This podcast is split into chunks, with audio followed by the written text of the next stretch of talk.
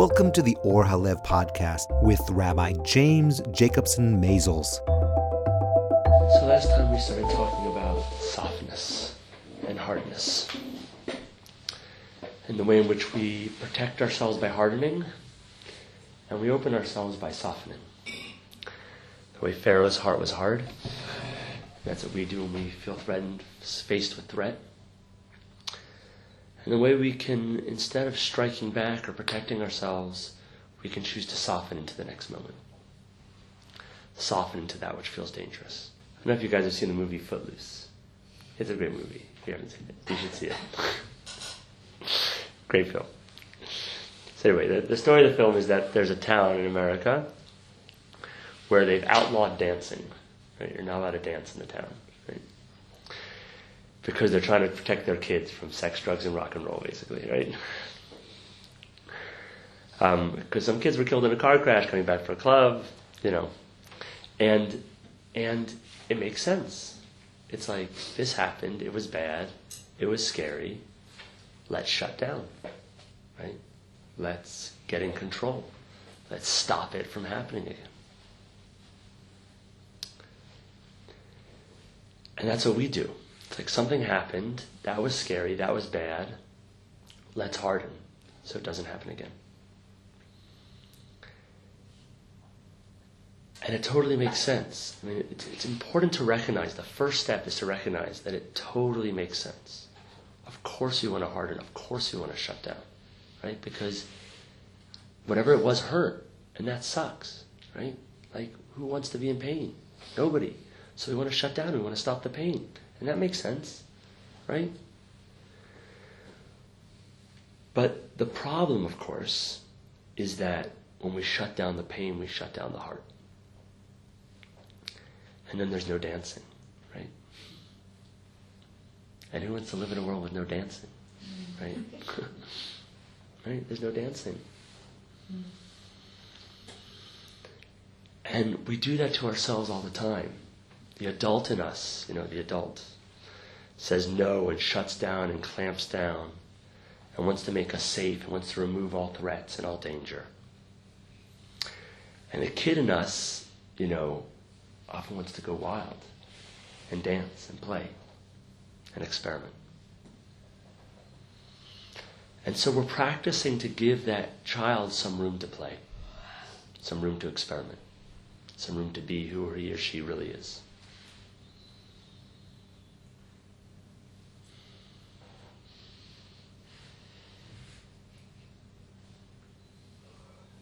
And so we can just notice all the walls we put up, all those places of hardness and protection, all the places where we're terrified of what's coming over the wall, being swamped, of being overwhelmed, of like, you know, it's like we're in a medieval castle and the invaders are going to come with their like grappling hooks and ladders and they're going to swarm over the walls, right? and we're desperate to keep them out. And what we actually want to do is just soften the wall. Like let the wall turn into water, and then it can just melt. It can just melt. And then all of a sudden, there's this huge space because this tiny room we built for ourselves with walls, which feels very safe. Like the walls fall, they turn into water, and I'm in this massive open field. And how lovely is that? It's like so nice. And so that spaciousness, that breadth, is just waiting for us. It's just waiting for us to open, to open, to open, and to feel that natural and inherent expansiveness, which is actually our nature.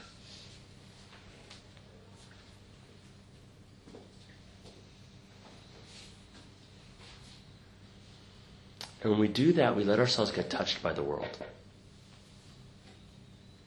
right? We make ourselves open and vulnerable, and then we're touched by the world. And it's challenging because one of my teachers, Michele McDonald, she said, you know, it's like a flower. It's like those flowers that open.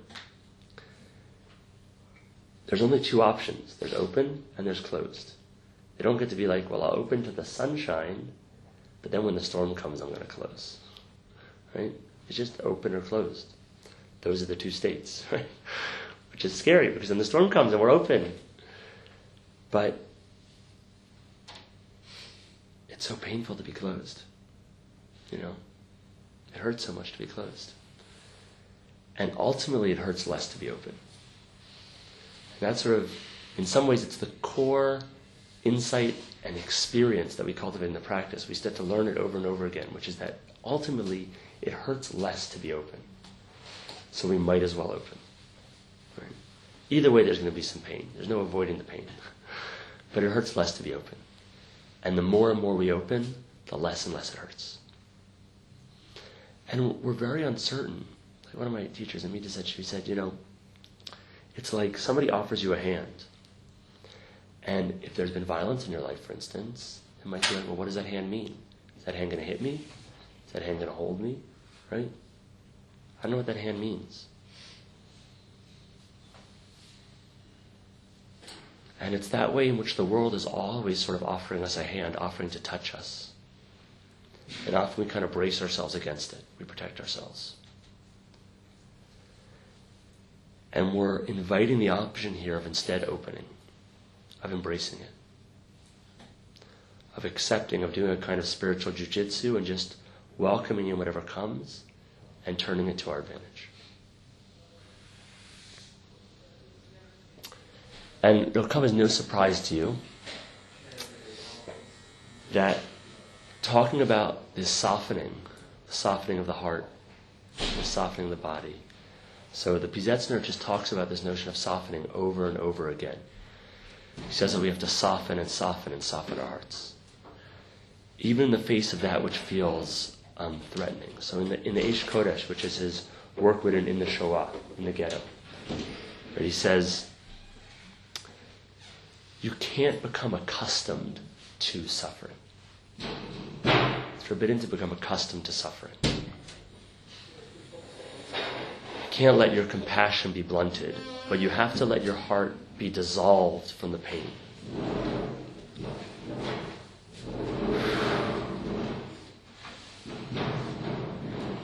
And it's scary.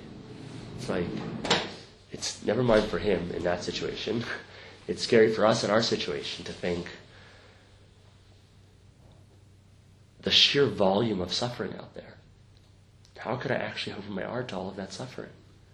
Wouldn't I be just like ripped apart by it? Wouldn't I be destroyed by it if I actually opened my heart to all that suffering? But the thing is, when we open our heart to all that suffering, it just passes through us. And we respond with compassion. It's not that we don't feel it, it's not that we're indifferent. We're not indifferent. We're totally present. We care about it deeply. There's sadness, there's compassion, but it's not overwhelming. We don't feel like we're being bashed, flooded, overwhelmed, smashed, right? I don't know if you, you know, probably you've all done some surfing. I don't know if real surfing, I've done real surfing, but like body surfing, right? sometimes you're surfing and it's great, and sometimes it's like smash, and all of a sudden like water's up the nose, and you're spitting out sand, and right, that's what happens, right? And and often we feel that way. It's like, oh, we're just gonna get smashed if I'm there. And when we're really open, when we're open, we can actually ride that wave, and it's okay. It's okay. It takes us right into shore, you know. And when we soften like that, in that compassion, there's a great deal of wisdom. Piasetzner again says, again in the Aish Kodesh, in discussion, he says, at a lower level, when we're not very clear, um, we can sometimes see the ways we've messed up, see the ways we've sinned, we've hurt people. But we can see it only intellectually. Like we have some idea in our mind that I may have messed up and hurt somebody. But when our heart is softened, we actually feel the pain of the sin and we repent immediately. Right? Something really precious there. It's like, oh, right, when my heart is soft, I mess up in some way. I don't need to. Why don't we feel the pain of it? We don't feel the pain because we're actually protecting ourselves. It's like too vulnerable and scary to say, oh, I really hurt somebody. I really messed up there, right? It's like too challenging to who I think I am, and it's too challenging to recognize that like I wasn't very nice to that person, or like I just yelled at my kid, you know. And my mind wants to all of a sudden go into all these stories of justification or to just ignore it or whatever else, or whatever other ways I can have of not fully confronting the fact that, like, that was not wise and that was painful. And don't do that, right? and if my heart's soft, then maybe I lose my way for a second. But then I see, like, oh, that, wow.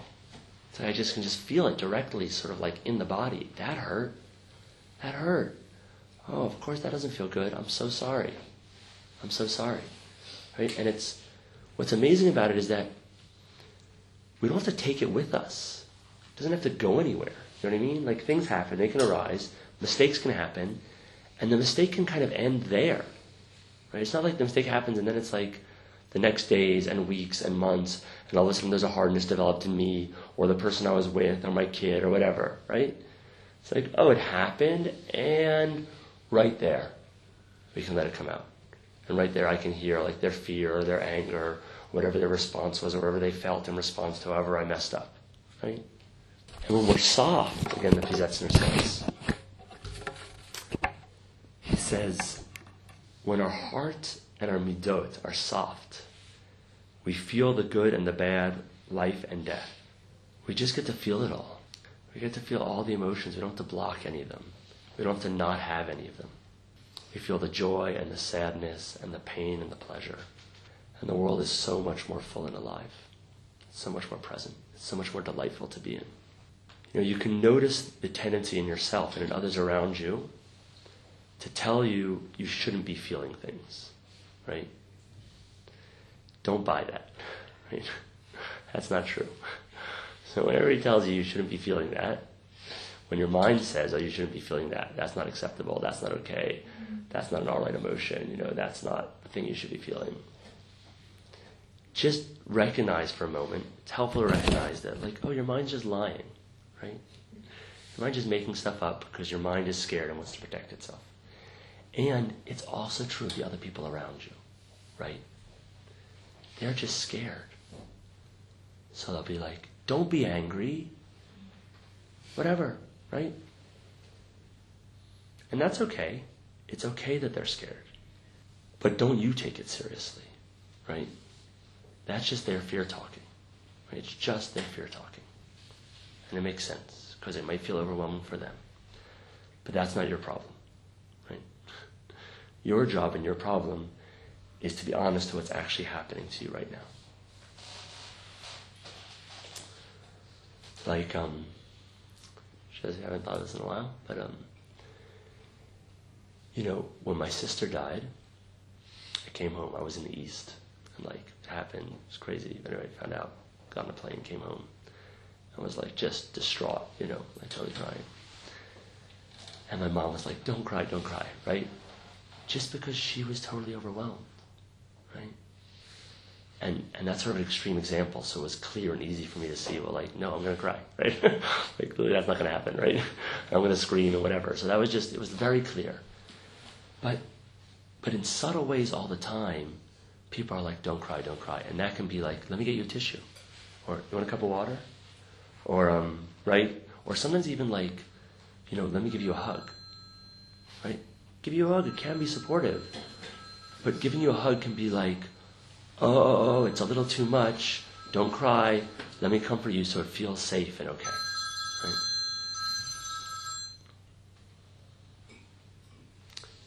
But when we're soft and there isn't that hard place of protection, then we can just cry. And what's wrong with crying? Right? What's wrong with crying? Actually, as you all know, crying feels great when you actually let yourself cry. But it doesn't feel that great when it's like crying and you're fighting the crying at the same time, and it's that like right thing. But when you're just like crying, crying's great. Crying's cleansing, crying's opening, crying's a gift. Right? So the softness,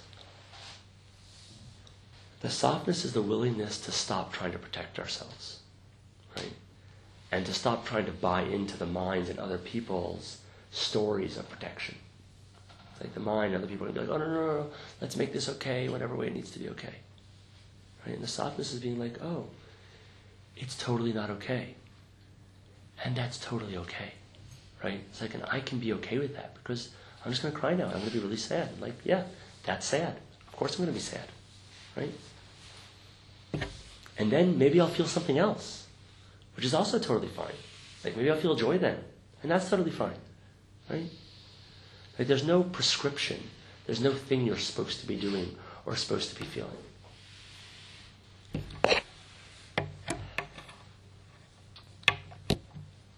You can just soften right into the loss, right? Right into the place of pain.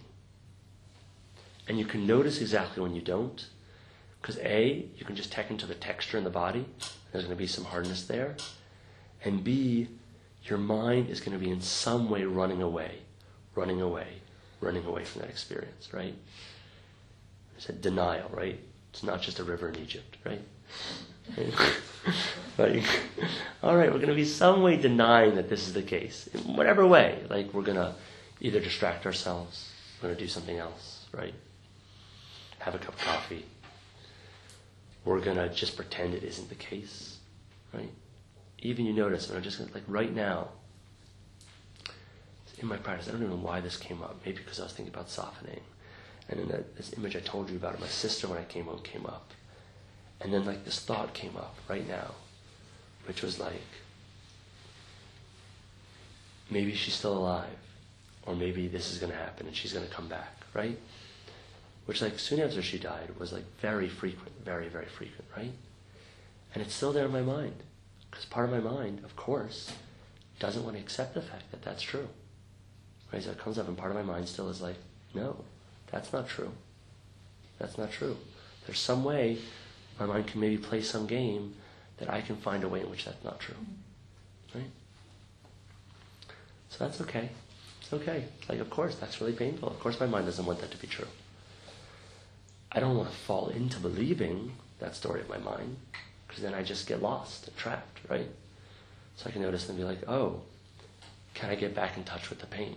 It's like, oh, yeah, that still really hurts. Oh, it still really hurts. Can I just soften with it? Can I just be present with it again? It still really hurts. It's okay.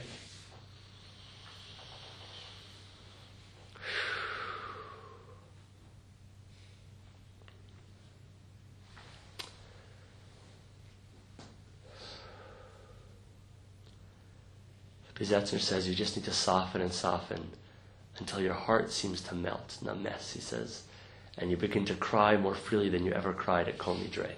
Right? So you just melt and soften, soften, soften until the heart melts. The heart melts.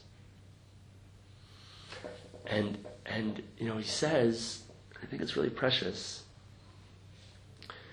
that we actually wanna we actually want to see those those moments of brokenheartedness as opportunities. It's like I feel a little brokenheartedness.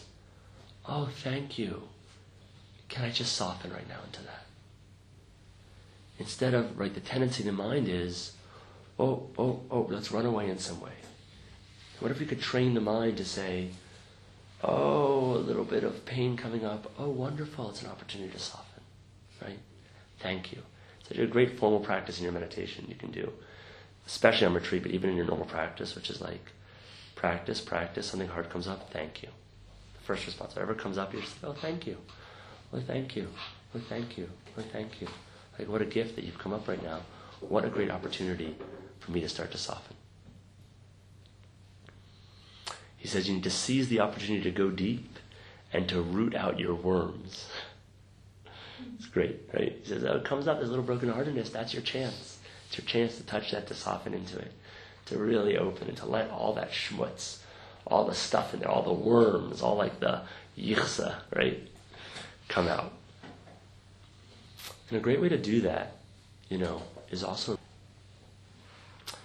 so in prayer. In the Gemara in Sota, it says Amar Chazakaya,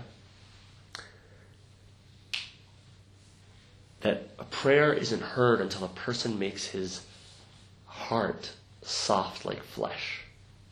Right? You have to make your heart soft like flesh for your prayer to be heard. And then it says, uh, Rav Zera has interesting pulling on a pasuk. He says, and then it says, and when we do that, it is written that it is healed. Not concerning the person, but concerning the flesh. Right? So when we have that softness, we experience the healing.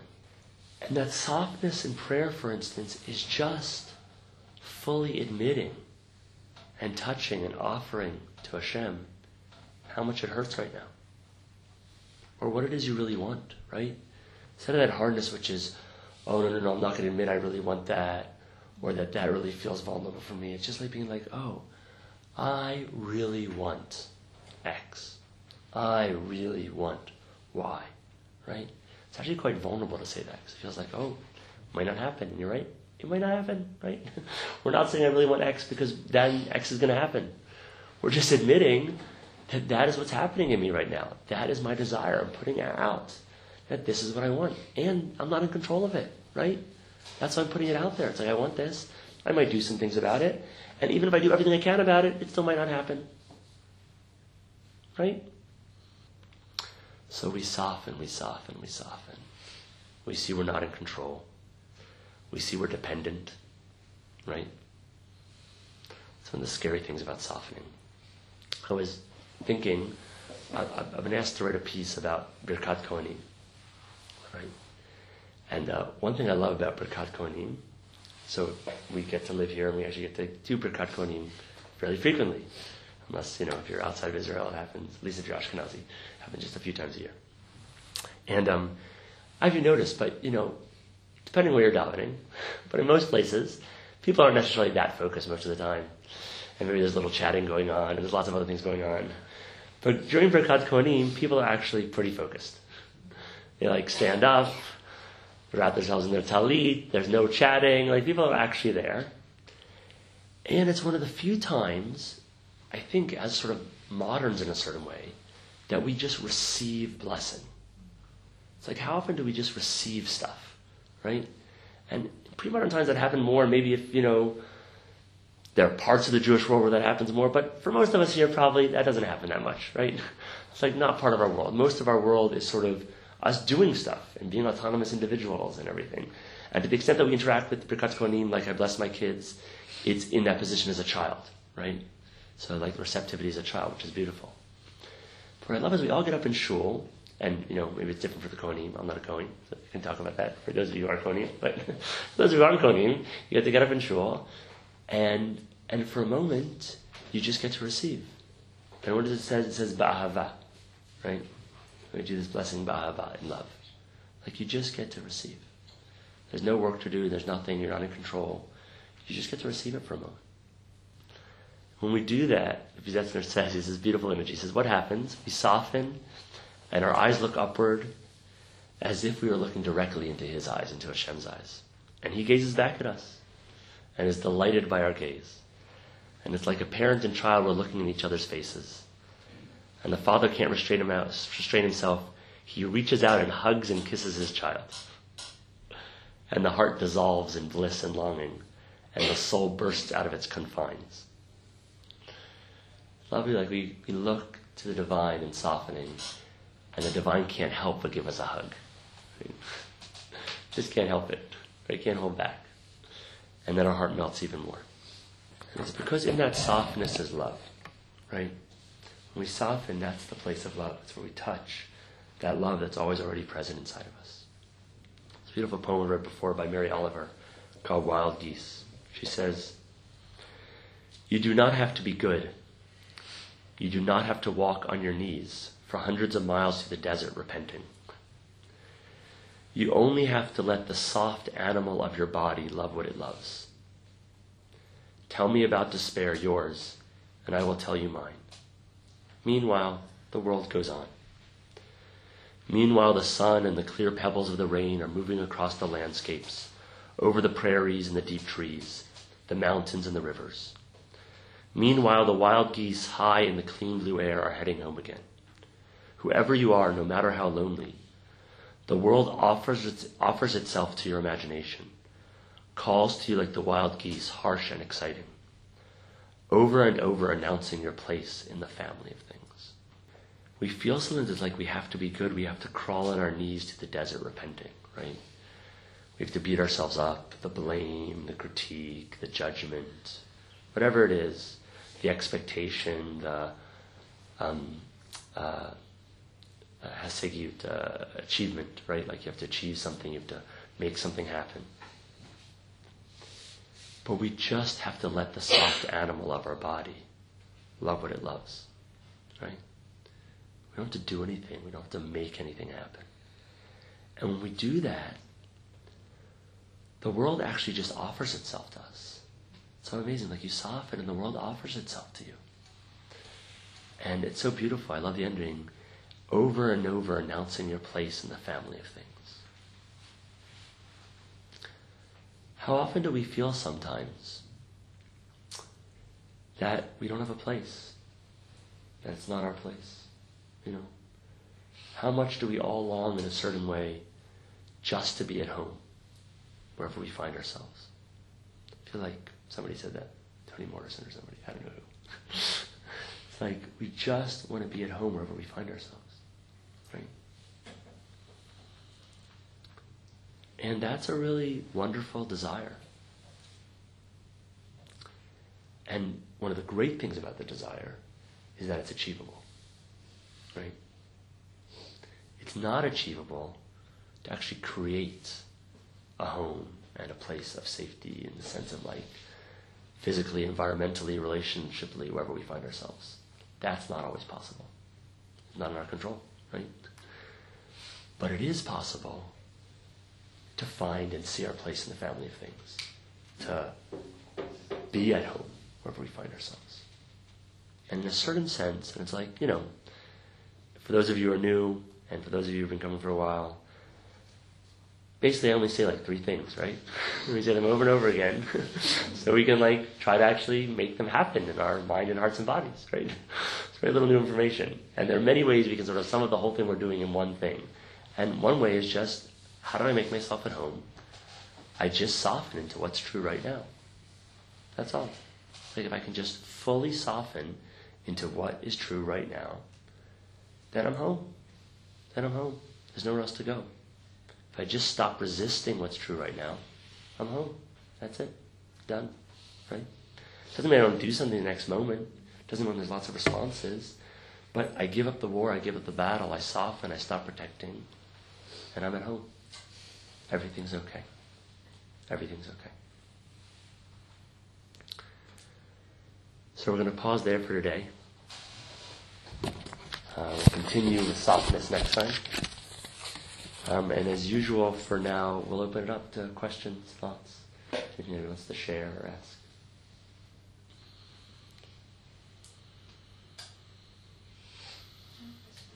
Um, something I'm wondering is like you're talking about opening and really being with our emotions, but then Yeah. there's also the part, yes, definitely yes. And also sometimes we do have to carry on with our work, keep going, and you can't just like sit at home and cry. Yeah. Um, so sort of how do you find that balance of being authentic with your emotions, letting yourself cry, and then Yeah. how do you then pick yourself up and be like, I can't do that today. Like I can't think about that today. I just have to keep going. Yeah. Um, so the first thing is that we don't create enough space, first of all, for the sit at home and cry. Right?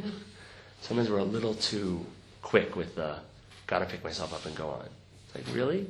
Actually, maybe I could take five minutes, ten minutes, half an hour to feel something. Right? So so just be a little suspicious, first of all, of that tendency. Like, no, gotta go on. It's like, no, you don't. Right? Just stop for a moment. Let it happen. If you can't do it then, try and actually set a time when you're going to do it. And that's important because you're going to say to what's inside, I can't fully be with you now. It's not because you're bad and I'm rejecting you, right?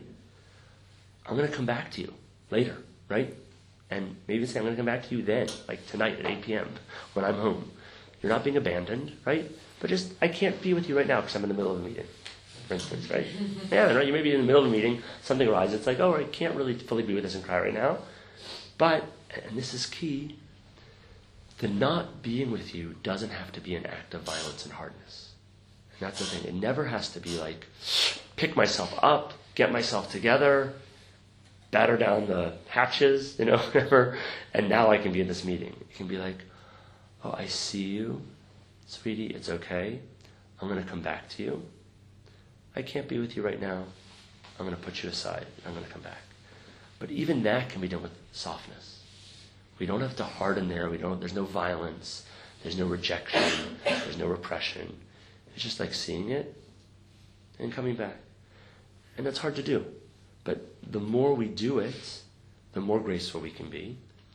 And the more that mindfulness is present, the more spaciousness is there so that that can arise without feeling overwhelming. It's like, oh, sadness is arising. I see you. I could even feel you for 30 seconds, even in the middle of the meeting. So I can take 30 seconds and be like, oh, nobody will notice. You know, they're talking, right? And then I'll be like, okay, I'm going to come back to you in a second. But right now I have to be with what's happening right now. I have to sort of be out there with the world. I would just like to add to that, since you suggested challenging our being suspicious, uh, perhaps also challenging the norm that it's not okay to be uh, who we are in terms of what we're feeling with in whatever social context we find ourselves. Probably there's times when that might feel inappropriate, but uh, it might also participate in creating a different social norm where actually it is okay to be you are, or there's skillful ways of you know, or just saying what's happening for you, which can be easy. Yeah, amen. And also to cr- create that consciously sometimes. Like, for instance, maybe it's hard at a meeting at work, but maybe you also feel it's hard with a certain group of friends or acquaintances. Maybe you can just say to them, hey, this is what I'm feeling. I'm going to go take time. Or in advance to friends, like, I'm trying to feel things more now. if things are my feeling, I might take a break. I might step out. Is that okay? Right? Yeah. I find that sometimes when I'm trying to soften to something, it often disappears. Yeah. And so, and I don't get there. Yeah. You know, and then my mind goes on to something else. Yeah. Well, there's sort of two ways that can happen. I mean, there are probably more ways than that, but at least two ways I've noticed. One is that actually sometimes you just soften to something and then it moves on. And that's okay. Because that's what happens to things. Things arise and pass and arise and pass. And sometimes we've softened and there's no resistance, so it's just done. It's like, that's all I needed. You know? In the middle of time you come up, you soften to it, it's like, okay, bye. That's fine. Like you're moving on, you're doing something else. Sometimes something comes up and you start to soften and it's kind of hiding, right? and if that happens in my experience, so then something else will come up, right? So maybe the thoughts are getting distracted, or numbness arises, or something else sort of takes its place, right? So then you can just be with that, right? So if thought comes up, notice the thought and ask, where do I feel the thought in my body? Sort of be committed to coming back, back, back, back, back, back, to the next moment. If numbness arises, so you can just be in soften with the numbness. Because the numbness is just another strategy of self-protection. You know?